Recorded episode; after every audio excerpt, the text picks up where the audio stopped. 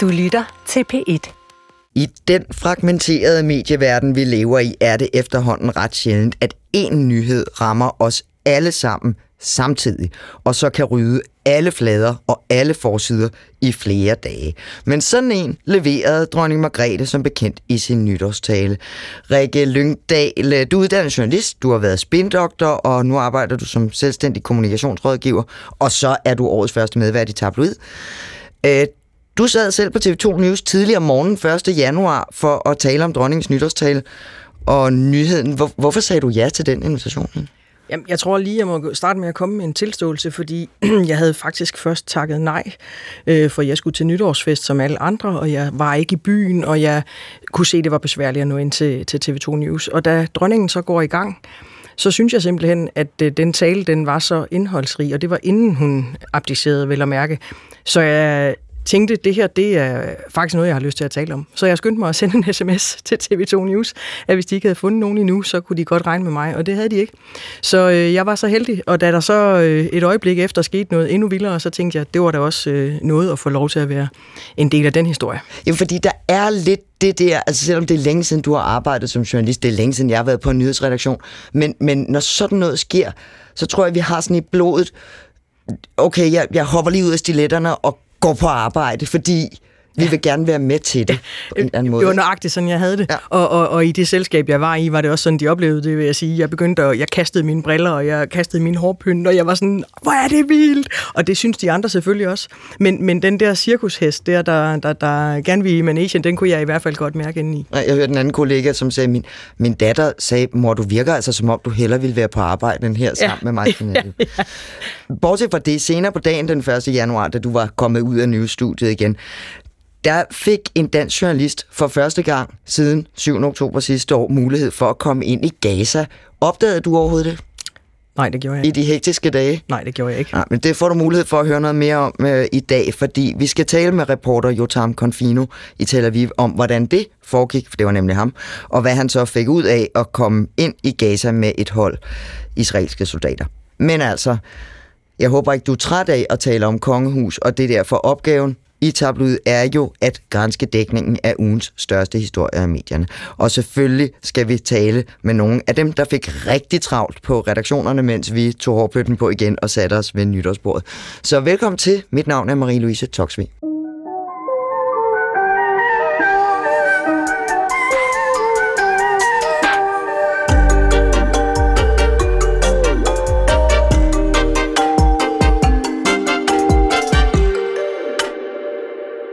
Den 14. januar 2024, 52 år efter at jeg efterfulgte min elskede far, vil jeg træde tilbage som Danmarks dronning. Julie Stine Stern Johansen, reporter på Ritzau. Velkommen til DR-byen og til Tabloid. Tak skal du have. Du havde vagten på Ritzau nytårsaften der fra om eftermiddagen. Ja. Øhm, og jeg har set øh, sidenhen, at du kaldte den nyhed, du så kom til at lave for dit din hidtil største breaking story. Så jeg har inviteret dig for at høre, hvordan man så løser den opgave som journalist på, på Ritzau. Du har haft den før, den der nytårsaftens nytårstalevagt, har du fortalt mig. Jeg har været der et par gange før på nytårsaften. Jeg tror ikke, jeg har haft den vagt, som jeg havde i år, hvor jeg egentlig var ansvarlig for vores dækning af nytårstalen, men jeg har ligesom bistået en anden kollega tidligere år øhm, på netop den aften, men, men det var første gang, det sådan var mig, der skulle være lidt tovholder i, i det med nytårstalen. Og, og hvad, skal, hvad skal I egentlig på Ritzau sådan en aften?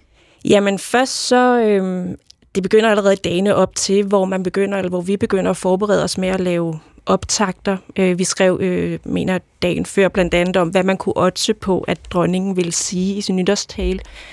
Øh, jeg lavede en optakt med et par retorikere, der ligesom kom med deres bud på, hvad en god nytårstale ville være i år, som jeg sendte ud øh, søndag morgen. Jeg kunne også se, at der på nytårsaftens dag er sendt en historie fra Ritzau sådan kl. 16.30. Det sker før og efter ja. nytårstalen, med sådan noget helt praktisk, øh, man kan stå inde på Amalienborg, og hvad gør dronningen, og så videre, så videre, så videre. Ja, den lavede jeg også der om eftermiddagen, der jeg mødte ja. ind. Øhm, og når så talen går i gang, hvad skal den, der tovholder så? Jamen, jeg skal lytte, og jeg skal skrive, og jeg skal lede efter en form for breaking historie. For, li, for vi, har, vi har ligesom aftalt på forhånd, at øh, jeg skal klokke, som vi kalder det, altså breake et eller andet. Lige meget hvad der kommer frem, og lige meget hvor vildt eller ikke vildt det er. Men så er der et eller andet, vi skal have ud over stepperne meget, meget hurtigt. Altså, og det kan man se også, når man går ind og ser på det, der i gamle dage hed Ritterrullen, at der er sendt sådan nogle altså, ultrakorte citater. Ja. Så siger dronningen noget om øh, prins Christians fødselsdag, så kommer det som et citat, og så siger hun noget om kunstig intelligens, tror jeg, som du også citerer og sender ud. Det er dig, der sidder og laver de der helt korte tekster. Det er faktisk en kollega, jeg har, der sidder og laver de der helt korte tekster. Så griber jeg en af dem og siger, at den her skal vi sende ud som en breaking besked, som mange nok vil kende som en push besked, som DR for eksempel sender ud. Vi sender dem ud som tekstbeskeder. Øhm, og det jeg vælger sammen med min øh, redaktør øh, at tage som breaking besked, det er det, hun siger om øh, jøder og palæstinenser, der mm. føler sig utrygge i lyset af krigen i Gaza. Øhm, fordi jeg synes, det er usædvanligt, at hun tør tale så konkret om, om en krig og en politisk konflikt. Og det var lige Rikke ja. da du stod og nikker. Ja, jeg nikker, det var fordi der, det, hvor du skrev Det var lige præcis der, hvor jeg skrev. Altså, det, det, okay. det er jeg meget, meget, meget enig med dig i. Det var lige nøjagtigt det øjeblik, hvor jeg tænkte, det her, det er simpelthen, øh, det, det er ikke det, vi plejer at høre. Det synes jeg heller ikke, det var. Øhm, og jeg havde netop også talt med de retorikere, jeg havde talt med dagen før, om, jamen, hvad vil give mening for hende at komme ind på i år? Og de var begge to sådan, hun er nødt til at tale om krig, men hun behøver ikke nødvendigvis at sige, jamen det handler om Gaza, og det handler om Israel. Øh, hun skal i hvert fald være meget forsigtig, hvis hun går ind på den bane. Øhm, så jeg synes, det var opsigtsvækkende. Og du tænkte, okay, det er historien fra det er årets historien. tale. Ja. Det tænkte jeg. Øhm, og vi får jo ikke talen på forhånd, så vi ved lige så lidt som seerne ude i stuerne, hvad hun kommer til at sige. Og øhm, jamen, vi når at sende den meget, meget korte story ud, øhm, og så begynder hun at tale om, om sit helbred og sine 52 år på tronen. Og det er der, vi kigger på hinanden og siger, åh oh, nej, nu siger hun noget. Tænker I, åh oh, nej? Nej, Eller? det er ikke åh oh, nej, det er mere sådan, okay, det sker. Nu stiller vi skarpt. Nu stiller vi skarpt, øhm, ja. Og, og hvad er så, fordi vi andre kan jo godt stå og synes, at vi gerne vil på arbejde, og gud, hvor er det spændende, men, men hvad er egentlig opgaven på Ritzau, når så sådan en nyhed buller ud i tv-skærmen på os alle sammen? Altså, da hun siger ordene, der tror jeg, vi alle sammen stopper op. Øhm, der går lige sådan to-tre sekunder, hvor vi kigger på hinanden, og så er det bare, jeg klokker, jeg breaker. Jeg har en kollega, der råber, jeg tager livebloggen, jeg starter en liveblog. Min redaktør råber til en anden kollega, du ringer til ham, historikeren, vi har en aftale med på forhånd. Øh, alle går bare i gang med øh, at finde øh, vinkler, vi kan komme ind i historien på, mens jeg sidder med hovedsport. Øh, så det er ligesom en eller anden maskine, der går i gang. Jo, og den der maskine, hvis den skal køre, og der skal komme noget ud, så kræver det jo også, at man enten har en plan, eller man i hvert fald har noget, noget journalistisk på rygmagen af, hvad er, hvad er det vigtigste, hvem er de vigtige mennesker at spørge, og hvad skal vi spørge dem om? Og så kan man sige, nytårsaften kl. kvart over seks, hvem kan få fat i? Mm. Er vel også. Den der historiker, I havde en aftale med, han, han tog så ikke telefonen, sagde du? Nej, vi havde lavet en aftale faktisk allerede inden, øh, inden jul med en historiker, øh, som vi øh, ville ringe til efter talen for at få hans udlægning af, hvad der var vigtigt. Han tog ikke lige, lige to, øh, telefonen, da vi ringede. Øh, den gik på telefonsvar. Han har garanteret øh, haft enten øh, DR eller News eller nogle andre i røret.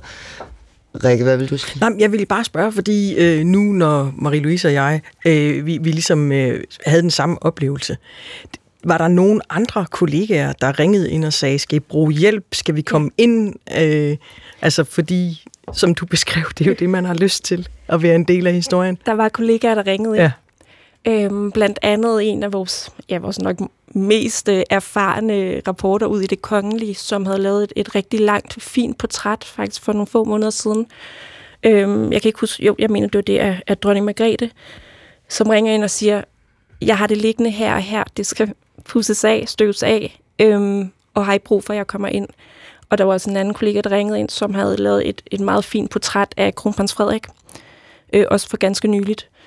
Øhm, ikke fordi vi vidste, at dronningen ville abdicere, men hun har alligevel en alder, hvor man begynder at tænke, vi er nødt til at være klar, hvis der sker et eller andet. Øhm, ja, så ja. I har, har altså portrætter øh, liggende. Det har I jo, ved jeg, af, af mange mennesker. Altså, som, som ja.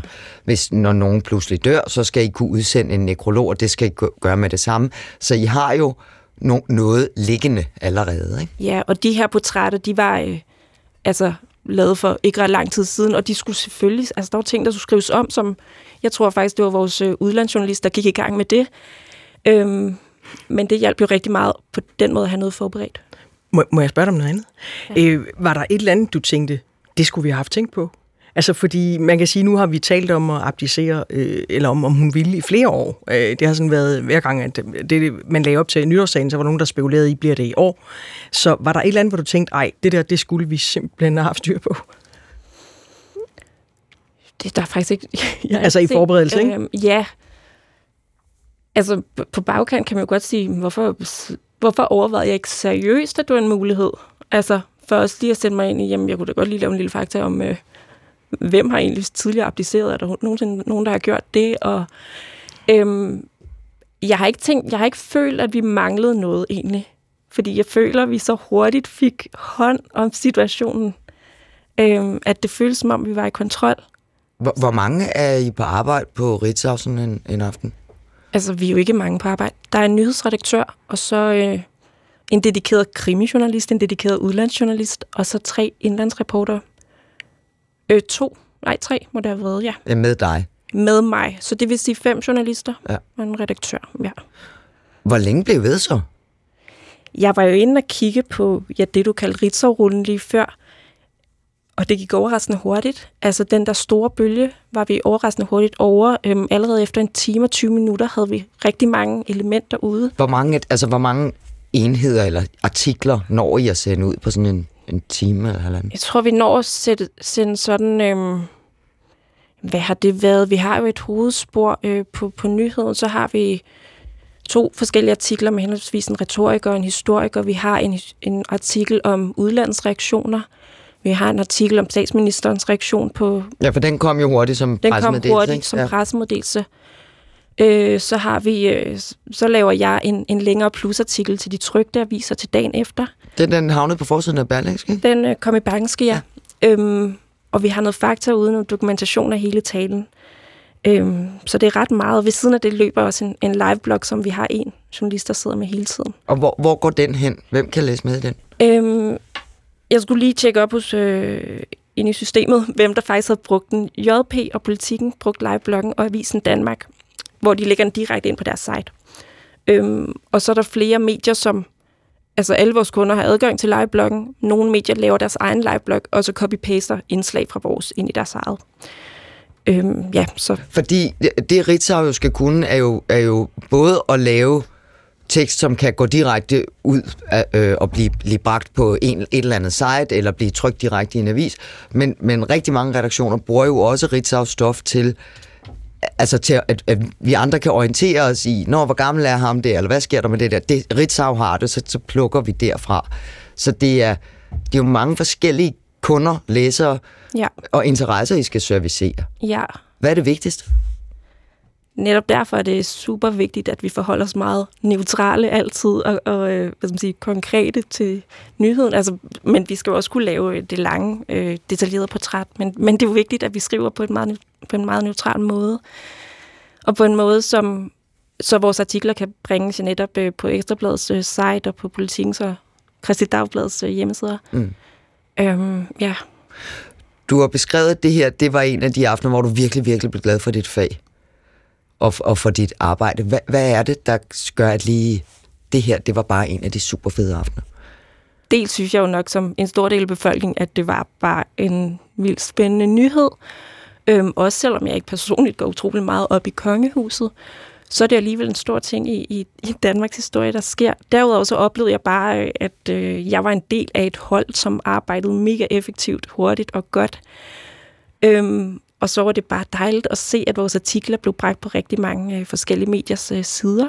Så jeg følte, at det, jeg ligesom lavede, det var også noget, der blev læst ud i, i landet. Jeg så øh, den artikel, du omtalte, et portræt af kronprinsen.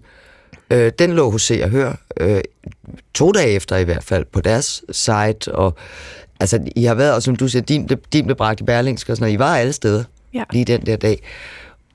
Noget af det, som dem, der virkelig ikke kan holde kongehusdækning ud, altid siger, det er, at vi som journalister bliver bare ukritiske. For ukritiske, når, vi, når det handler, snart det handler om kongehuset. Skal man være kritisk på Ritzau? Nu, så du sagde før, at I skulle være neutrale. Man skal også være kritisk på Ritzau, ja. Men hvordan, når det handler om, at dronningen siger, nu går jeg af? at jeg vil medgive, at, eller der vil jeg sige, det er svært at lave, hvad skal man sige, den kritiske vinkel lige, når nyheden kører. Øh, fordi det i høj grad jo dels en registrering af, hvad der sker, men også en fortælling, øh, eller vi skal fortælle, hvad der sker nu. Nu er det kong, eller kronprins Frederik, der bliver kong, Christ, øh, kong Frederik den 10. Ja, vi skal lige lade at sige det. Ja, det er altså, helt øh, forvirrende. Rikke Lyngdal, ja. er, er du på det hold, som synes, at medierne generelt bliver for ukritiske, når det handler om kongehuset? Det der, det er så svært, fordi jeg er jo journalist, og, og øh, dermed synes jeg, at man skal være kritisk, og så er jeg også typen, der fældede en tårer, da hun sagde den sidste linje. Jeg kan godt lide kongehuset, og, og det berører mig helt vildt. Så, så jeg er sådan splittet i det der. Som, som, som borger, der tror jeg, jeg synes, det er meget fint, vi ikke lige bruger den dag og den aften til at tale om Madrid-ture, eller hvad man ellers kunne have bragt op. Øh, og som journalist, der kan man selvfølgelig godt sidde og tænke en gang imellem, der er jo noget, vi fortiger. For eksempel det. Mm. Men det er ikke anledningen. Er det et spørgsmål om, hvad der er passende, eller er det også et spørgsmål om, hvad vil vores læser jeg, faktisk jeg, gerne have? Jeg synes faktisk ikke, det var anledningen, hvis jeg nu skal være, øh, hvis jeg nu skal være ærlig. Og det kan godt være, at jeg er lidt farvet af, af, af den lille tår, jeg havde i øjenkrogen, det ved jeg ikke. Hvad synes I? Jamen, jeg, altså, jeg vil sige, at jeg har den samme øh, mening om det. Altså, det synes jeg giver mere mening at gå kritisk øh, til værks i dagene efter, eller i ugerne efter, øh, at Frederik for eksempel har overtaget tronen. Øh, lige på den aften, der tror jeg faktisk ikke rigtigt, det der er, passer ind. Der er også et eller andet med, at når det er en, der er på vej væk, altså, det, jeg ved ikke, hvad det var, vi lige skulle kritisere hende for lige den aften, eller, eller hvad det var, man skulle forholde sig kritisk til i det øjeblik. Øhm, det, det synes jeg faktisk var helt i orden, man ikke uh, brugte tid på det. Julie Stine Stern Johansen, reporter på Ritzau. Tak for indsatsen den aften. Det lød som om, der kom virkelig, virkelig mange ord ud af dine fingre i løbet af nytårsaften. Hvornår var du hjemme? Eller Jamen, ud til nytår? Øh, jeg var hjemme ved halv 11 siden. Jeg var ikke den sidste, Nå. der gik. Der sad et hold stadig efter mig, men øh, well done. det gik hurtigt, men øh, ja, jeg kom også afsted igen. Mange tak, fordi du vil komme forbi Tablet og fortælle om det. Selv tak. Tak skal du have.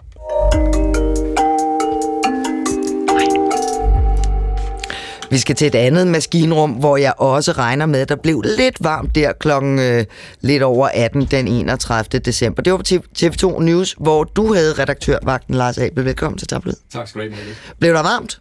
Der blev varmt, og pulsen øh, steg ret markant der, sådan lige nogle minutter over seks, ja. Det skal jeg være helt ærlig at sige. Du, du har fortalt mig, at du øh, ofte har aftenvagt nytårsaften. Det er noget med at få de der vagtplaner til at gå op, og hvem, har, hvem vil gerne have julen, og hvem vil have sådan noget.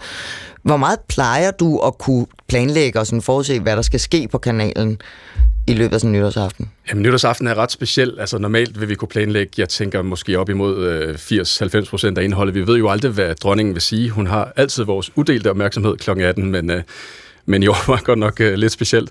Øh, så, så selvfølgelig ved vi jo ikke, hvad dronningen vil sige, men ellers, du ved, der kommer fyrværkeri fra Dubai, der kommer fyrværkeri fra, fra rådspladsen, der kommer de der ting. Altså det er meget, og et rådhusur, der slår kl. 12 forhåbentlig. Ikke? Øh, så på den måde er det jo meget ceremonielt, meget det, der normalt foregår nytårsaften. Øh, men hele den der øh, forkromede plan, den røg selvfølgelig i skraldespanden her klokken 10 ja, minutter jeg, jeg synes tit, øh, det talte vi også om i telefonen, i hvert fald fra min reporterdag, at så var det tit sådan, at så, så havde man den der lille bemanding nytårsaften, for der sker jo nok ikke noget, og så skete der et eller andet stort. Og så tænker man, åh, oh, det går slet ikke, så næste år, der skal vi have et stort hold på arbejde, så alle er klar, et stort beredskab. Og så sad man der, og så skete der absolut ingenting. Altså, der var ikke noget at skrive om, der var ikke noget at fortælle om. Hvor mange er I på vagt på, på news sådan en aften?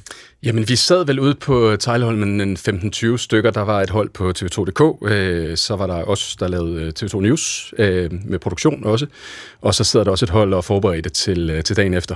Det var nogle af dem, som så Rikke Lyngdal øh, var i kontakt med og sige, jeg, jeg, jeg skal nok komme i morgen og kommentere talen. Ja, lige præcis. Og så har du nogle live-reporter. Og så har vi nogle folk ude i marken, ja, lige præcis. Både Vest og Øst Danmark har vi, har vi live-hold, så man kan sige, vi har jo et stærkt hold, og, og det havde vi også der nytårsaften, et, et hold af, af gode kollegaer og og dygtige journalister på, på vagt, og vi er jo også øh, normeret til at skulle sende. Vi sender til klokken to, så man kan sige, at vi er jo øh, forberedt på at sende en del fjernsyn, og vi var også forberedt på at analysere dronningens tale, så på den måde var det, selvom det kom som altså et kæmpe chok for os alle sammen, øh, da hun sagde det, og et, og et stykke Danmarks historie, øh, hvad hedder det, live på tv, øh, så var vi jo forberedt på at skulle sidde og tale om, om talen. Ja, for I havde, du havde Thomas Buk siddende i studiet som ja. vært, og så to eksperter, nogen der kunne lidt ligesom vi lige hørte fra Ritz, man har aftaler med en retoriker og en historiker, et eller andet, som, som sådan kan tale med om, hvad er det, vi har hørt og den slags. Ja, som, som ja. de også havde på TV2 og på DR, ikke? Det, det var planlagt. Lige præcis en retoriker og en historiker faktisk, Nå, det skal være løgn. Jamen, det er jo det. Mere opfindsom er vi ikke. vi tænker ens alle steder. Men, men når så hun siger det, og I gisper, hvad er så det vigtigste, når man er newsredaktør? For du er ligesom den, der sidder med, med alle tømmerne i hænderne, og så skal styre holdet. Hvad er den første vigtigste opgave? Altså det første, det er at tænke på, på nuet, øh, det der skal ske lige nu, øh, og det er, at vi kun har én historie. Øh, så alt, der er planlagt, alle du ved, tanker og aftaler, vi har, de er selvfølgelig øh, væk. Øh, nu har vi en historie, og den fokuserer vi 100% på. Øh, men det er egentlig en ret nem øvelse, kan man sige, fordi vi jo vi har prøvet den mange gange før. Øh, så der skal ikke mange ord til før, så kører systemet egentlig. Altså det er jo en maskine i den forstand, når der, når der sker noget i verden, øh, store øh, nyheder, så, så er vi jo gearet til at, at håndtere dem. Det er måske også noget med, at ham der, vi har en aftale med, skal komme klokken 8 og sige sådan der, ham, ham ringer vi til, du behøver ikke komme alligevel. Og sådan Der skal selvfølgelig også aflyses nogle folk, men ja. man kan sige, at de fleste mennesker, vi havde aftaler med, var jo heldigvis nogen, der skulle snakke om dronningens tale alligevel. Øh, så på den måde var det hele egentlig, øh, det, det landede meget noget for os, og så er vi også vant til de der ting. Så det vil sige, det hold, der sidder øh, omkring mig lige nu med produktion og Thomas Book og sådan noget, de er helt opmærksom på, at der kun er én nyhed. Den, altså, mm. det behøver vi nærmest ikke engang aftale. Øh, og derefter kan vi så gå i gang med at snakke om, hvad vi skal planlægge fremad. Kan vi få fat i nogle ekstra gæster? Det er nytårsaften. Det er ikke nemt, men øh, kan vi få fat i et par stykker mere? Øh, skal vi lige ændre vores sendeplaner lidt øh, resten af aftenen? Det, en lille smule skulle vi jo selvfølgelig, mm. selvom det var øh, nytår, ikke? Øh, og, øh, og få planlagt det, så vi kan blive kun på den ene nyhed de næste mange timer. Men, men da vi talte sammen øh, i går, så sagde du også, at altså, det er en stor historie, men i forhold til andre breaking-historier, så er den ikke så kompliceret at have med at gøre, selvom det er nytårsaften. Hvad mener du med det? Jamen, for det første det der med, at vi jo havde gæster siddende i studiet, og det gør en kæmpe forskel, at, øh, at vi ikke skal til at have de første gæster ind. Øh, fordi hvis, hvis vi ikke har gæster siddende i studiet, så er vi jo nødt til at sidde og padle lidt, indtil vi kan få nogen på, der kan, der kan gøre os klogere på, hvad mm. der, der foregår. Men dem havde vi siddende. Så det er den ene ting. Den anden ting er, at det var... Ja, de, en, de kunne godt køre et kvarter 20 minutter, inden I fik de, nogle flere på. De ja. kunne køre så længe det skulle være. Det var rutinerede mennesker. så alt var godt. Øh, så det var den ene side af det. Den anden side af det er, at det var en, en, en, øh, en forholdsvis i så en nem historie med at gøre, fordi den var afsluttet med det samme. Altså hun kommer med sit budskab i talen. Øh, hun afgiver tronen til sin søn. Øh, der var en dag en dato, øh, den 14. januar. Og selvfølgelig er der masser af historie at følge op på de kommende dage, men ligesom selve hovednyheden, den var serveret. Og det vil sige, at vi kunne øh, gå videre med det. Vi havde ikke en gerningsmand på fri fod. Vi havde ikke et snevær, der havde lagt landet ned eller, eller noget Altså noget, hvor man er nødt til at følge en udvikling, eller man er nødt til at antage og formode, og sådan noget, når det er en, præcis. når en nyhed, der udvikler sig. Lige præcis. Og de interviews, vi laver, øh, for eksempel Lars Hårbakke klokken, klokken 19, øh, vores royale reporter Marie Rønte, dem kan vi øh, klippe bidder af og bruge senere, for de bliver ikke dateret, fordi nyheden er den samme, både klokken 19 og klokken 22. Ja, der sker, der sker jo ikke ret meget mere. Ikke lige den dag. Der sker ja. først noget mere øh, jo den 14. Ja, og så i de her dage kommer der selvfølgelig noget frem om planer og ting og ja. sager og sådan noget, ja. ikke? Ja, planer og titler og alt, øh, hofleverandører. Og nye mønter og alt muligt andet. Ny job. Ja. ja. øhm, var der også folk hos jer, der, kom, der ringede ind og sagde, skal jeg komme? Eller altså reporter, kolleger, som sådan strøg på arbejde midt i deres forlod nytårsbord derhjemme og kom? Vi havde et, øh, et par stykker, der kom tidligere ind, som skulle have været ind senere, øh, som kom tidligere ind på vagt for lige at give, give den op med. Øh, og så havde vi mange, som tilbød, at de kunne komme de kommende dage. Øh, og det har der været brug for. Så man kan sige, at på selve aftenen havde vi ikke nødvendigvis brug for at, at give op, øh, fordi vi havde et virkelig stærkt hold, der kunne håndtere nyheden. Men i de her dage nu, i dag, i går, i morgen, alt muligt andet, øh, er der jo ekstra run på, mm. på nyhedsfabrikken. Øh, så derfor er der, der er masser af folk, der har, der har budt sig til jer, som kommer på vagt. Altså helt uden sammenligning, men jeg var på arbejde 11. september i nyhedsstudiet på Kvægtorv, der arbejdede jeg dengang. Og altså der også TV2? Ja, ja og der, der oplevede vi jo virkelig det der med, at folk kom ind og smed det hele, ikke? Øhm, fordi det var så stort. Øhm, men altså, jeg vil gerne undskylde, at jeg havde sagt nej først. Jeg havde en meget vigtig middag, men, men da så den der virkelig, virkelig gode historie, inden, altså inden hun abdicerede kom frem, så kunne jeg mærke den der nyhedshund i mig, det der med, hun taler om noget, hun ikke plejer, det her, det er historisk. Ja, vi var på vej og så blev, så blev det så meget historisk. Så, øhm. det må man sige. Øh, jeg spurgte vores kollega fra Ritzau om det lige før. Jeg vil også gerne spørge dig, når man sidder på TV2 News og skal lave det her. Vi taler jo på alle årets andre dage om, hvor vigtigt det er, at journalistikken skal være kritisk og magtkritisk. Øh, er det vigtigt på News at være kritiske den aften? Altså, det, det oplagte svar er, det er jo altid vigtigt at være kritisk. Det, du får mig nok ikke til at sige andet, men, men lige præcis, jeg kunne også høre jer snak før, og Altså der, hvor jeg selv var, man skal også mærke, hvor man er henne i sin egen øh, mave i den situation. Der er det altså bare at, at, at, øh, at have reaktioner, og, og øh, altså, det er jo følelser. Altså det er jo det er et stykke Danmarks historie, hvor øh, vi alle sammen står og, og reflekterer over, hvad ja. der er, der foregår, mere end det handler om en kritisk dækning af kongehuset, lige den dag i hvert fald. Øh, det var i hvert fald der, hvor jeg selv var. Jeg synes også, det var det, jeg ligesom kunne fornemme rundt om også de reaktioner, vi fik mm. fra vores øh, reportere ude omkring. Øh, Ja, for I var ude at lave vokspop. Det var vi. Og, også, og spørge folk på gaden. Et, sjældent så, så meningsfyldt som, som lige sådan en aften, ikke? Ja, lige præcis. Ja. ja. Så, så øh, at sidde og være kritisk om beslutningen er rigtig, eller noget, det handler vel også om, skal vi være kritiske eller forbeholdende over for de oplysninger, vi får?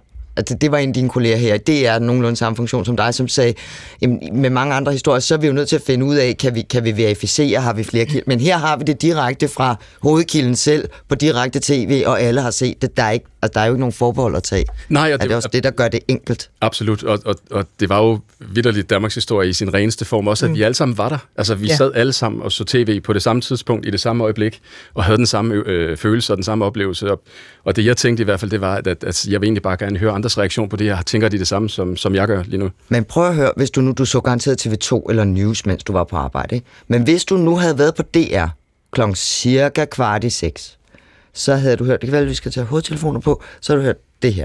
Jeg har nok den følelse, at øh, jeg tror, at folk de skal lytte efter, og de skal fortælle radioen, og de skal komme hen foran øh, skærmen. Øh, fordi øh, nu har vi talt lidt om dronningens øh, helbred, og det har været under pres i løbet af året. Også meget mere, end folk overhovedet er klar over.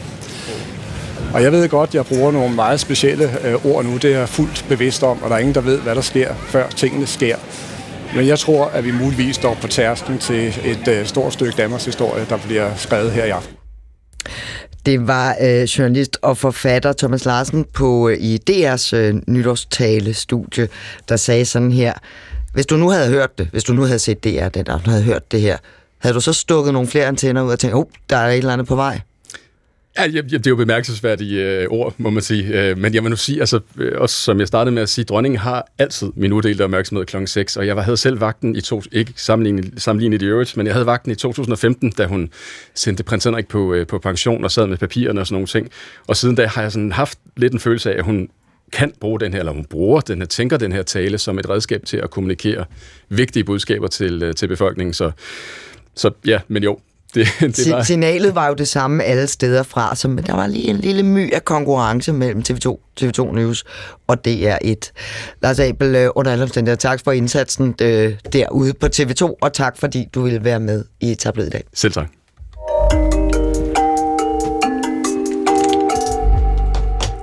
Klokken var som sagt øh, sådan cirka kvart i nytårstal, da Thomas Larsen øh, kunne forudsige, at der skete måske noget Danmarks historisk i talen. Thomas Larsen, velkommen til Tablet. Tak skal du have. Nu har du øh, jo stort set været i radio- og tv-studier uafbrudt øh, siden nytårsaften, så jeg er glad for, at du også lige har kræftene til at bruge lidt tid her. Du fik jo ret i det, du sagde. Hvor sikker var du da du jo. sagde sådan på live-tv? Jeg var meget sikker. Hvornår vidste du det? Det kan jeg simpelthen ikke sige noget om, og jeg bliver nødt til at sige, at jeg hverken kan eller vil gå ind i øh, nogen som helst sådan diskussion eller samtale om, altså, øh, hvad jeg vidste, hvornår, hvem jeg måske kunne have fået det her at vide af, og der skal man også forstå, altså i det her forløb, der, der har der været så øh, ekstremt få personer øh, involveret, øh, og derfor så er det jo også et grundlæggende spørgsmål om kildebeskyttelse. Ja, det, det sagde du også til mig, til vi talte sammen. Jeg kan se, at du har sagt det samme til Zetland, som ja. har interesseret sig meget for, hvem der vidste hvad, hvornår. Men, men når du siger, at det handler om kildebeskyttelse, så, så tænker jeg, okay, så, så er der jo måske mere journalist end kommentator i dig, når du står der. Eller hvad? Ja, nu vil jeg jo ikke tale øh, ondt om øh, kommentatorer, fordi sådan en bliver jeg jo selv benævnt, men, men, men der er jo den pointe i det, at, øh, at jeg arbejder som journalist. Altså, jeg, jeg er ude og tale med mennesker, jeg er ude og tale med, med, med kilder, jeg undersøger uh, tingene, og, og derfor så skulle det også meget gerne være sådan, at når jeg optræder så i rollen som kommentator, så er det ikke gætværk. Altså, så er det ikke noget, jeg sådan tror, eller synes, eller fornemmer. Det skulle meget gerne være baseret altså, på noget viden, som jeg har været ude og indsamle. Det er i hvert fald ligesom den ambition, som jeg prøver at have. Men, men øh, du bruger ordet her, øh, det, det klip, jeg lige spillede, hvor du siger, jeg kan godt have en fornemmelse af, eller en følelse af, altså du modererer det, og du har jo selv også en fortid i den politiske journalistik, og du, Rikke Lyngdal, har jo i den grad også en fortid i politik, blandt andet som spændoktor for et par venstreminister. Den politiske journalistik gætter, fornemmer, erfarer, forudsiger jo vældig meget til hverdag. og vældig meget forkert. Vældig meget forkert. Men, men, men det her er jo noget andet. Og altså, du ville jo se virkelig fjollet ud, ved at sige sådan der, hvis hun så ikke sagde noget Danmarks historisk. Det tør antydes, ikke? Og, og, og derfor var jeg jo selvfølgelig også fuldstændig klar over, at det her, det var jo altså et signal om, at det var et ægte stort stykke Danmarks historie, der var ved at være på vej ud til alle de lytter, der sad foran øh, skærmene. Og der siger det også sig selv, at altså, når det er sådan et signal, man, man, man, man, man sender, så skal man også lige altså, være meget opmærksom på, hvad det er for nogle ord, man bruger. Og jeg mener faktisk jo også, at jeg sagde, at jeg er meget bevidst om de ord, ja. jeg bruger netop nu. Og det var jeg. Altså, fordi det er klart, altså, der kunne jo, og jeg mener selv, det var utænkeligt, men, men der kunne jo måske være sket et eller andet i aller sidste øjeblik, altså, som havde gjort, at man måske havde fået, altså at, at, at, at man havde øh, lagt kursen altså, om. Sådan, altså, jeg, som, så jeg, det havde været rigtigt, da du sagde det? Akkurat, og, og det skal vi jo lige huske på. Sådan er det jo nogle gange rent faktisk i, i politisk øh, journalistik, at det, at det er faktisk rigtigt, når der er nogle kommentatorer, der står og siger noget, og så bliver det alligevel lige pludselig lavet om, ikke, øh, inde bag de, de, de, de lukkede døre.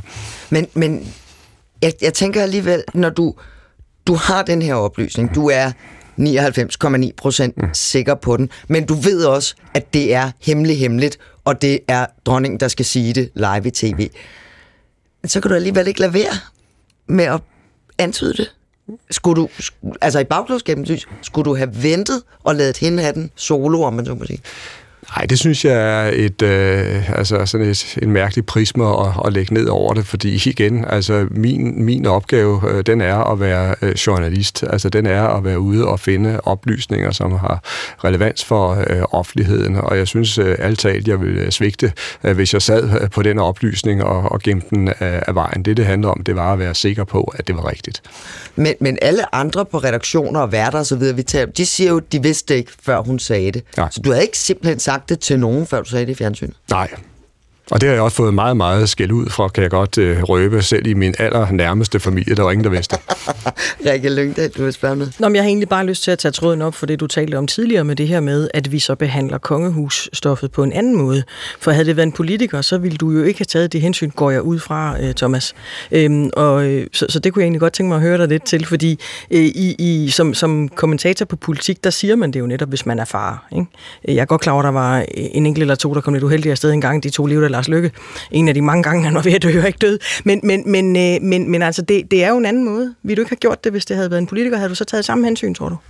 Ej, der håber jeg også, at jeg havde prøvet at tænke mig om, ikke? Men, men, men, men altså, vi skal også være, være, være, være ærlige om det, der sker her. Ikke? At, det, at det var jo netop altså et, et, en, en kæmpe nyhed, der var øh, på vej, øh, og hvor der sidder måske noget nær det største publikum, der overhovedet kan, kan sidde ikke? Øh, og, og, og vente på, øh, på, øh, på, på, hvad der sker. Altså når dronningen hun øh, sætter sig bag øh, kameraet ikke? Og, og indleder sin nytårstale, der skal vi lige huske på, der sidder faktisk flere millioner danskere mennesker. Øh, og det siger også sig selv igen, at, øh, at når man så kommer med øh, sådan et signal, som jeg kommer med, med, med der, der skal man bare være, være, være sikker på, at det, øh, at det holder. Ja, det er meget maløst som, øh, som rådgiver, må man sige. Det er jo virkelig øh, velvalgt det her med, at man har den uddelte opmærksomhed. Det er ligesom i de gamle monopol-tv's tider, ikke? Jo. Øhm, men, men, men, men altså, men der skal du ikke være, tage, tage fejl af. Altså, det er faktisk en rigtig god point, du er inde på. Det er, der er ingen tvivl om, at, øh, at den øh, kloge, og jeg vil også sige snu dronning, vi har,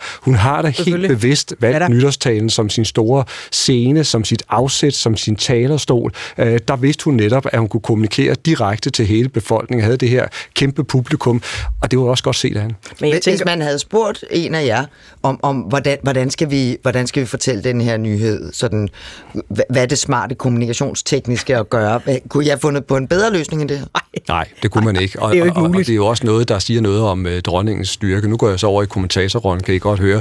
Fordi hendes styrke er jo netop, at hun kan henvende sig direkte til befolkningen, og jo altså også har skabt den der forventning hos befolkningen om, at hun siger noget væsentligt i uh, nytårstaleren. Det skal jeg så hilse at sige. Det gjorde hun så også den jo, her gang. som jeg talte med en anden øh, rådgiver, som sagde, det er det vigtige altid at sige, husk nu en historie ad gangen, så nu får vi først historien om, at jeg træder tilbage, og så kan vi sunde os over den i 14 dage, og så kan vi begynde at tale om den nye konge og den nye dronning. Og der var mange historier. Altså, Altså, altså det er også derfor, Thomas, skulle det nu have gået galt i sidste øjeblik, så havde du faktisk stadig en krog at hænge den på, for talen den var stadig historisk, vil jeg sige. altså også uden det, for der var virkelig meget indhold i den tale. Det er rigtigt.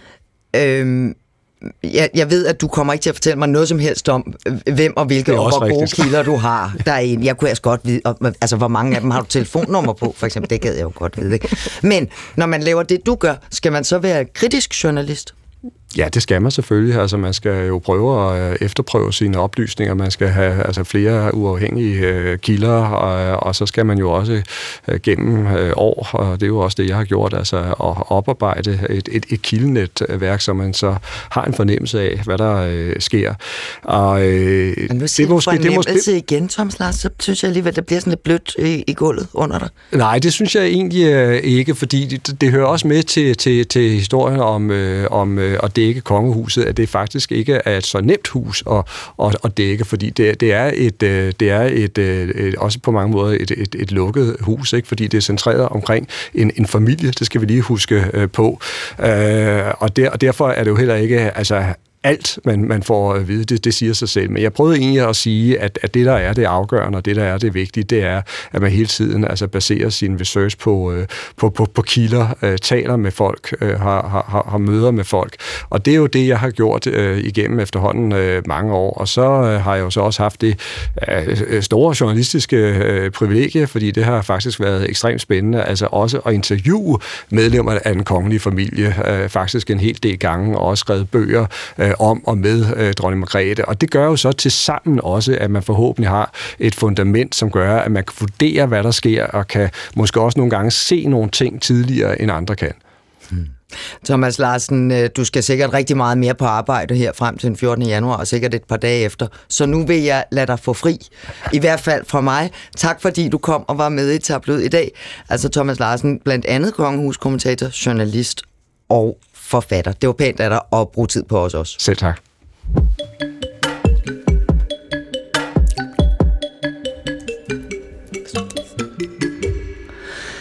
Og så lader vi kongehuset øh, få fred, også for os for den her gang, og lytterne. Øhm, Rikke Lyngdal, inden nytår, og før alt fokus kom til at handle om dronningen, så var noget af det, der trak rigtig mange seere til tv-skærmen, det var, at først øh, musiker Thomas Helmi og siden statsminister Mette Frederiksen mødte en stor gruppe journalister fra TV Glad i programmerne En Særlig Samtale. Kære Mette Frederiksen, velkommen til en særlig samtale. Tak. Du vil i dag blive en del af et fællesskab bestående af journalister fra hele Danmark. De har alle sammen det til fælles, at de arbejder på TV Glad, som er verdens første tv-station for mennesker med funktionsnedsættelse. Øh, Rikke Lyngdal, har du set den særlige samtale med statsministeren? Det har jeg. Der, der er virkelig mange, der også har sagt til mig, at det skal du beskæftige dig med i tabloid, og det er vigtigt. Men, men jeg er lidt i tvivl om det, jeg sidder og ser på, om det er et journalistisk program, et journalistisk produkt. Hvad synes du? Altså, jeg synes, at øh, journalisterne fra TV Glad er meget, meget dygtige, og jeg synes også, at, øh, at der bliver stillet øh, rigtig gode spørgsmål til øh, vores statsminister. Øhm, men om jeg synes, at det er som den store licensmodtager, vores public service kanal, øh, skattebetalte, har lavet øh, journalistik ved at lave det her, det ved jeg sådan set ikke rigtigt, om jeg synes. Altså, man må sige, hvis jeg lige skal hoppe ind i spindoktorrollen et øjeblik, så er det i hvert fald et drømmemoment for, for Mette Frederiksen og for, for et rådgiverhold, fordi... Øh, Hvor, hvorfor det? fordi fordi, Fordi det, hun siger jo selv mange gange, ej, det er nogle svære spørgsmål, I stiller ja, mig. ja, det siger hun, ja. Det gør hun godt nok. men men det, det, det er jo et fantastisk setup at være i, det der. Øh, øh, de er super, super dygtige, og, og, øh, og man har jo og også... meget åbne. Altså, Ja, der er jo, det, er, det er jo en helt anden... Altså, det, det, der er det jo befriet for alt det, vi har siddet og diskuteret de sidste øh, 40 minutter her omkring... Øh, altså, det er jo en umiddelbarhed, som, som vi alle sammen på en eller anden måde køber ind i, og det er selvfølgelig en drøm at sidde der som politiker, fordi det er... Øh, det, får, det drøber jo også på en selv. Også selvom hun siger, at de stillede hende svære spørgsmål. Jo, men jeg, jeg, der, der er jo noget øh, pragtfuldt ved, øh, for øh, næsten ved at sige en, en gang skyld, at præsentere mennesker med funktionsnedsættelser Mhm, mm-hmm. på, en, på en respektfuld Ja. ja. og helt ordentlig måde. Ja. Ja. Altså, det, det er glimrende, men, men jeg bliver også lidt i tvivl om, om handler det så om TV Glads Ja. reporter, eller handler det om Mette Frederiksen? Ja, altså, øh, jeg synes jo egentlig, hvis man lige tænker, at det åbenbart er en del af en serie, og, og første afsnit, det var Thomas Helmi, øhm, så, så synes jeg egentlig, at kontrasten bliver endnu større til, Hvor- at det så... det? Hvad er fordi, for, jamen, Thomas Helmi er jo øh, et popikon og en, øh, en, en A-kendis og en, hvad kan vi sige, kendis. Ja. Øhm, og Mette Frederiksen, hun er vores øh, statsoverhoved. Øh, hun er politiker, og, og man kan sige, det er ikke fordi, jeg synes, hun har været øh, voldsomt ivrig efter at sige ja til at stille op til interviews, når det handlede om nogen, der måske stillede nogle endnu sværere spørgsmål. Øhm, så det bliver for mig, altså det, det er jo et fantastisk rørende øh, stykke fjernsyn, det der, øhm, og de er meget, meget dygtige, øh, de tv-gladjournalister, det synes jeg faktisk, de er. Og det med funktionsnedsættelser, det, det er der mange af deres spørgsmål, der ikke bærer præg af. Øhm, men men øhm, ja, jeg, jeg, jeg tror, at jeg... Øh, vil have lov til ikke at være alt for begejstret for lige præcis den udsendelse. Fordi det er øh, Mette Frederiksen, som, som den politiker og magthaver, hun er, Ja, der bliver fordi sat jeg i synes stolen. faktisk ikke, at det jeg skulle have givet hende den platform, hvis jeg nu skal sige det meget tydeligt. Øh, et af, af spørgsmålene til hende, et af de første, er, går på om, hvornår det er svært at være Mette. Øh, det lyder sådan her. Hun svarer først, Mette Frederiksen, at det kan især være, hvis der er nogle ting, hun rigtig gerne vil have igennem, hun ikke kan få igennem politisk og sådan noget. Og så siger hun sådan her. Så vil jeg også sige øh, helt ærligt til jer, at, at nogle gange bliver man talt rigtig, rigtig grimt til, og, og det har I garanteret også oplevet. Og det er for mig ikke, der, der er ikke så stor forskel på det, og så det, jeg kan huske fra skolegården, øh, når man bliver drillet. Det har jeg prøvet. Ja. Det har jeg prøvet i skolegård. Og det er faktisk ikke særlig rart. Og, øhm, og så kan man også godt lidt have det, synes jeg, når, man, når nogen skriver sådan rigtig, rigtig grimt til en. Ja. At, at det der, det er næsten, altså det er jo det eksempel, som leder lidt ind til det, jeg sagde før, med at øh, hun sætter sig på, på den samme bænk som dem og forsøger at foregive, at hendes oplevelser lige nu er de samme som dem, de eventuelt kan have oplevet som mobbeoffre. Øhm, og jeg synes, der er en forskel. Altså hun, hun siger, at hun bryder sig ikke om at blive talt pænt til. Grimt til, grimt til. Øh, øh, ja, undskyld. Det er der jo ikke nogen af os, der gør. nej, nej, men og, og selvfølgelig gør hun ikke det, og det er ikke fordi, jeg synes, at politikere skal finde sig i alt muligt, men, men, Men- lige, men lige vi- den der, den synes jeg måske var... Øh, Men er det ikke også vigtigt, at vi kender vores politikere som mennesker, så det ikke kun er sådan nogle hard talk interviews om, om hvad Jo. de gør politisk, Jo. men at vi også lærer dem at kende? Jo, det er det. Og, og, og jeg vil sige, hvis det nu var, altså hvis, hvis det nu, og igen, det er ikke en kritik af TV Glads dygtige journalister, men hvis det nu var lykkes at komme den smule tættere på, men det synes jeg faktisk ikke. Altså, jeg, jeg, jeg, jeg synes ikke, jeg oplevede en, en statsminister, som var øh, mere øh, til stede, end hun er så mange andre vegne.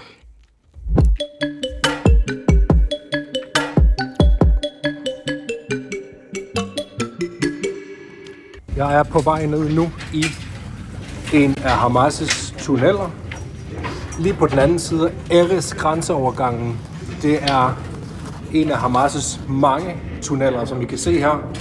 Så er det altså massive vægge. Der er, har, eller har i hvert fald været elektricitet hernede. Og de er altså store nok til, at man sagtens kan gå herinde. Klippet her er fra TV2. Det er freelance journalist øh, Jotam Confino, der blandt andet arbejder for TV2, altså i Tel Aviv. Han var, som jeg sagde øh, i begyndelsen af udsendelsen, den første danske journalist, der siden øh, 7. oktober har fået mulighed for at komme ind i Gaza. Noget, som vi jo har brølet på, at det var helt umuligt, øh, at vi ikke kunne komme ind og dække, hvad der sker i Gaza. Jotam Confino, velkommen til Tabloid. Tak. Den øh, video, jeg lige spillede et klip fra, der, der, det ser ud som om, det er filmet med en mobiltelefon. Du fortæller også, at du kommer ind over grænsen til Gaza sammen med det israelske militær, som jo kontrollerer adgangen. At det ville ikke være muligt at komme ind på andre måder. Hvordan kom det i stand, at du fik lov til at komme med? Jamen det gjorde det efter mange måneders øh, ansøgning, skulle jeg til at sige. Jeg har været fra dag 1, hvor at de begyndte at tage journalister ind, der har jeg været i kontakt med militæret, og selvfølgelig ansøgt om at få lov til at komme ind, og jeg skulle faktisk have været derinde for 6 uger siden. Og øh, jeg stod nede ved grænsen, og så 10 minutter inden jeg skulle ind, der aflyste de, fordi at det var for farligt at være derinde. Og så fandt jeg ud af en time senere, at de havde likvideret en, en eller anden højtstående Hamas-kommandør lige præcis i det område, hvor vi skulle have været inde. Øhm, så jeg har skulle faktisk have været derinde for, for seks uger siden, men, men nu har jeg så endelig fået lov til at komme ind. Og det, det er simpelthen, altså de udvælger jo øh, hver eneste gang, de laver de her ture, så udvælger de specifikt, øh, hvilke journalister. De plejer at starte med dem, der arbejder for de allerstørste medier, altså de faste store korrespondenter for BBC og CNN og så videre. Og så begynder de ellers at, at gå længere ned i rækken, skulle jeg til at sige. Øhm, ja, så det, ja, jeg, det ved, som... at, øh, jeg ved, at DR også jo har, har søgt og ikke fået, fået adgang endnu. Hvorfor tror du, de lige sagde ja til ham der freelanceren Confino? Fordi jeg arbejder for mange medier, ikke bare for TV2. Jeg arbejder jo for, øh, også for CBS i øh, USA, og jeg arbejder for en lang række britiske medier, så når de sætter folk ind, så vil de selvfølgelig gerne have, at det når ud til så mange som muligt. Det er jo derfor, når de sender de første hold af journalister ind, så sender de New York Times ind, de sender Wall Street Journal, de sender CNN og BBC, altså de faste store korrespondenter. Mm. Så det er simpelthen det, de går efter, øhm, for, for at få, få så meget eksponering som muligt. Øhm, der er ikke noget unaturligt i det egentlig, sådan er det også i, i, i andre lande. Men øh, det er jo selvfølgelig ærgerligt, når man så arbejder for, for mindre medier, for mindre lande, så er der sådan en, øh, en tendens til, at man kommer til at stå i kø. Det er jo mm. selvfølgelig super frustrerende. Ja. Men, men når du så, så kommer du endelig ind, og, og det, det ved jeg, om du kunne høre, så vi har, vi har jo, jeg har hørt igen og igen og igen, at det har været kæmpe problematisk for medier i hele verden, og øh, jo også i danske medier, at, at vi ikke har kunnet komme ind i Gaza og rapportere derfra. Men hmm. når, når du så kommer ind, du, du taler ikke arabisk, vel? Nej, jeg taler hebraisk, men ikke arabisk. Nej, så, så vil du kunne, altså, så skal du vel også have en tolk eller noget, hvis du skal tale med palæstinenserne, når du kommer der? Ja, det er klart, men i det område, hvor vi kom ind, der er øh, ikke nogen palæstinenser, fordi det er et, øh, det, for det første er det en, en militært område, hvor at Israel har fuld kontrol. Det er lige ved grænseovergangen, den nordlige grænseovergang fra Gaza ind til Israel. Øhm, så der er ingen civile palæstinenser i det område. Altså det, det tætteste, vi kan se i horisonten, det er byen Lahir, hvor at Israel stadigvæk ligger i kampe med Hamas. Men der er ikke mulighed for at tale med dem i det område der. Men, øh, men, der men, men hvad, hvad, altså, hvad skulle, hvad skulle du så, hvis du ikke kunne tale med de mennesker, der bor der? Jamen helt specifikt, så var det jo ind og skulle ind og se den øh, Hamas-tunnel, som de har fundet for et par uger siden. Altså den største til dags dato.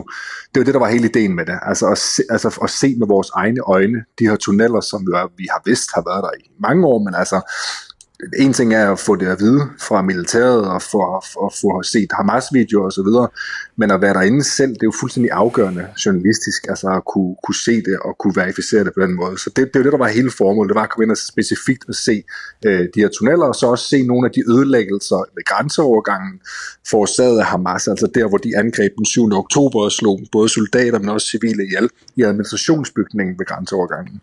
Men, men er det du, det beskriver du også, jeg hørte dig også i Radio 4 morgen fortælle om, hvordan det er, det er et kæmpe ingeniørarbejde at bygge de her tunneller, og den er 50 meter nede, og det er betonstøbt, og der er et strøm og, og vand og så videre. Altså, er det ikke lige præcis den historie om Hamas' forberedelser, som Israel rigtig gerne vil have, du fortæller? Jo, selvfølgelig, men, men det er jo ikke, altså man kan sige, det, det, er jo, det er jo vigtigt for os at fortælle den historie. Om det er Israels interesse eller ej, det er sådan set ligegyldigt. Det her, det er sandheden. Altså, at Hamas har bygget de her øh, enorme tunneller, de har investeret enorme øh, mængder af penge i det. Det er meget, meget vigtigt at fortælle det her, fordi verden bliver nødt til at forstå, at det ikke er så simpelt. Altså, det er ikke Hamas mod palæstinenserne inde i Gaza, og så er der en eller anden øh, organisation, som står på sidelinjen, som ikke rigtig skal holde til ansvar for noget. Det er meget, meget vigtigt at forstå, det, at alle jeg, jeg penge- tror, øh, øh, Jotam, du, altså, du, du mener, det, man skal forstå, at det ikke er Israel mod palæstinenserne, og så en organisation som Hamas, der står på sidelinjen. Det, det, det var det, du mente, ikke også? Ja, Godt. lige præcis. Ja. Øh, Rikke Lyngdal vil lige spørge dig om noget. Ja. Nu, Tom, vi har haft en, øh, en øh, diskussion her, eller en samtale her i studiet i dag, om, omkring det her med, hvordan man sørger for at forholde sig til kritisk, øh, kritisk til noget, man egentlig øh, godt kan lide eller er optaget af. Øh, du rapporterer jo igen og igen og igen, og har været dernede rigtig længe. Hvordan sikrer mm. du dig, når du så får den særadgang, du gør, og, og i det hele taget arbejder med det så længe, som du gør, hvordan sikrer du dig i dig selv, i den indre journalist, at du ikke bliver embedded, eller at du ikke bliver forfarvet? Vi har talt om det i forhold til kongehuset og andet her, det har du ikke hørt, men, men vi har haft den her dialog om, når man måske øh, stopper med at blive kritisk. Altså, og det er ikke fordi, jeg siger, du er det, det er fordi, jeg gerne vil høre din indre mm. arbejde som journalist med, hvordan du sikrer dig ikke at slippe mm. den kritiske side. Altså man, altså man kan sige, for det første, så er jeg jo super kritisk over for, at jeg går der ind og får at vide, at der er nogle ting, jeg ikke må filme. Altså det gør jeg også fuldstændig klart i det, jeg, i det, jeg rapporterer bagefter. Altså jeg siger, jeg er med militæret, de, de kontrollerer, hvor vi går hen, de kontrollerer, hvor vi må filme, og hvor vi ikke må filme, og det er et problem journalistisk. Altså, det er der jo ikke nogen tvivl bruger, om. det, undskyld, øh, Jotam, men bare lige for at du bruger ordet censur. Altså, du siger, der Ja, er censur. censur. Ja. Ja, der, altså, altså, det er jo censur, når man siger, I må ikke filme herover. Mm. Altså, og, det, og hvis I gør det, så skal vi, så skal vi se optagelserne, I skal slette dem. Det, det er jo uh, ordets sande forstand censur. Så på den måde så holder jeg, jeg forholder mig selvfølgelig kritisk til Jamen, det. Det, det, det, det, det, det, det, det er sådan set ikke det, jeg spurgte til. Jeg spurgte til med det der med, hvordan din indre journalist, der har dialog med dig selv, sørger for, at du bliver ved med det. Øh, fordi det kunne jeg forestille mig må være svært. Jamen altså, at du tænker på krigen i det hele taget? Ja, og altså når man er der så meget, øh, altså... Jamen, det er jo selvfølgelig... Og du er inviteret med enormt. på deres præmisser. Hvad, hvad, hvad, hvad, den der dialog om, hvornår skal man så sige nej? Altså, fordi historien er så god, jeg tror simpelthen ikke, at man, jeg tror ikke, at der er en eneste journalist, som vil sige nej til Nej. det her, selv, selv når det kommer til at skulle være embedded. Altså det, man bliver nødt til at gøre, det, det, det, man bliver nødt til at gøre, det er jo, når man fortæller historien, så skal man jo ikke stå øh, og lade som om, at man har fået fri adgang, og man har lavet et eller andet kæmpestort journalistisk arbejde. Det er jo ikke tilfældet. Tilfældet er, at jeg har fået lov til at stå med mine egne øjne og kigge på de tunneller, som jeg har fået at vide mm. af alle mulige kritikere. De eksisterer ikke. Det er løgn, det er propaganda, mm. Det, altså, det, det, for mig er det jo vigtigt, at, og det, det kan jo virke meget simpelt bare at være til stede, men nogle gange så er det at være journalist, det er jo også bare at være til stede og med sine egne øjne kunne se nogle ting. Så det er jo relativt simpel journalistik på det her område. Det ville jo være langt mere avanceret, hvis jeg kunne få lov til at gå ind og tale med palæstinenserne og få nogle helt andre beretninger, men, men det er ikke tilfældet. Så man kan sige, enten skal man vælge det til, og gå med på præmisserne, hvilket jeg tror alle journalister vil gøre, eller så skal man sige, nej, det vil jeg ikke være med til. Vil, vil du på nogen måde øh, kunne få lov til det andet? Altså at, at komme ind og, og bevæge dig friere på egen hånd? På, øh, på sigt Fordi det er måske, stadig den adgang, som, som det israelske militær øh, begrænser, ikke? Det er israelerne, ja. der bestemmer, om du må komme derind. eller ej. Ja, det er det. Altså, der har været en journalist, uh, Clarissa Ward fra CNN, som er, ja, måske den allermest kendte krigskorrespondent i verden. Hun har fået lov til at komme ind øh, fra den egyptiske side af grænsen, ind i Gaza og tale med palæstinenserne. Hun var inde på et hospital også, og det har hun fået i stand ved. Hun tog ind med en delegation fra de øh, arabiske emirater. Og det er jo selvfølgelig med Israels tilladelse. Men hun er sådan set den eneste, der har fået lov til det. Og så man spørger, hvorfor er det lige hende, der har fået lov til det? Ja, det er jo fordi, hun er, hun er den mest kendte i verden. Øh, men, men det er jo dybt problematisk, at Men, der kun men én, handler der det også om, at nogen skal kunne lide en? Altså at... at øh, vi, vi talte meget om det i efteråret, da, da TV2's øh, øh, Anders Lumholdt fik lov, fik visum til at komme ind i Rusland. Fordi mm. rigtig mange andre journalister er blevet smidt ud, og de kan overhovedet ikke få lov at komme ind. Så, så mm. hvorfor kunne lige han få lov at komme ind? Var det måske, fordi russerne synes, at det var opportunt for dem? Kan du blive bange for det samme, at nogen kigger på dig og, og tænker, jamen ham der, Jotam Confino, ham får vi til at fortælle alle vores historier, så ham vil vi gerne lukke ind. Altså, det er jo klart, øh, det er der jo rigtig mange, der gerne vil skyde mig i skoene, og det kan jeg også allerede se nu, når jeg har delt den her video, at nå, ej, hvor, ej, hvor sjovt, han lige fik lov til at komme ind. Mm. Men altså, øh, det, det, det, er jo, det er jo fis i en hornlygte, fordi hvis, jeg var den, hvis det var mig og Fox News, så kunne man begynde at sige, okay, det er en halv israeler og et meget, meget pro-israelsk medie, som får lov til at komme ind. Det er ikke tilfældet. De mest, altså, de mest kritiske medier, BBC, Sky News, har været derinde som nogle af de første. Så det er simpelthen ikke tilfældet, og jeg er jo bare en af mange, som har været derinde. Øhm, at der ikke har været andre danske journalister derinde, det kan jeg jo ikke. Altså, det, er jo, det må vi spørge det israelerne om. Jotam Confino, ja. øh, tusind tak for at bruge tid på at være med i Tabloid i dag. Øh, det var dig. Og god arbejdsløst der i Tel Aviv, eller hvor det nu er, du er. Ja. Tak skal I have. Tak for nu. Og øh, Rikke Lyngdal, jeg siger også tak til dig, fordi vores tid er ved at være gået. Jeg, jeg, du har fortalt mig, at du skal afsted til Australien lige om lidt på en forretningsrejse, men, men der slipper du heller ikke for journalister. Der skal du også i fjernsynet, eller? Nu må vi se. Jeg har i hvert fald talt øh, med Australiens fjernsyn i sidste uge om, øh, om kronprinsesse Mary, der lige om lidt bliver dronning. Ah, hende vil de selvfølgelig gerne høre om. Rigtig god tur, tak og tak for, for, at du her lige på vej i lufthavnen tog dig tid til at være medvært. Tak fordi jeg måtte. Udsendelsen blev sat sammen af Christian Jeppesen og mig, Marie-Louise Toksvig. Vi er tilbage med mere journalistik om journalistik om en uge. Tak for nu.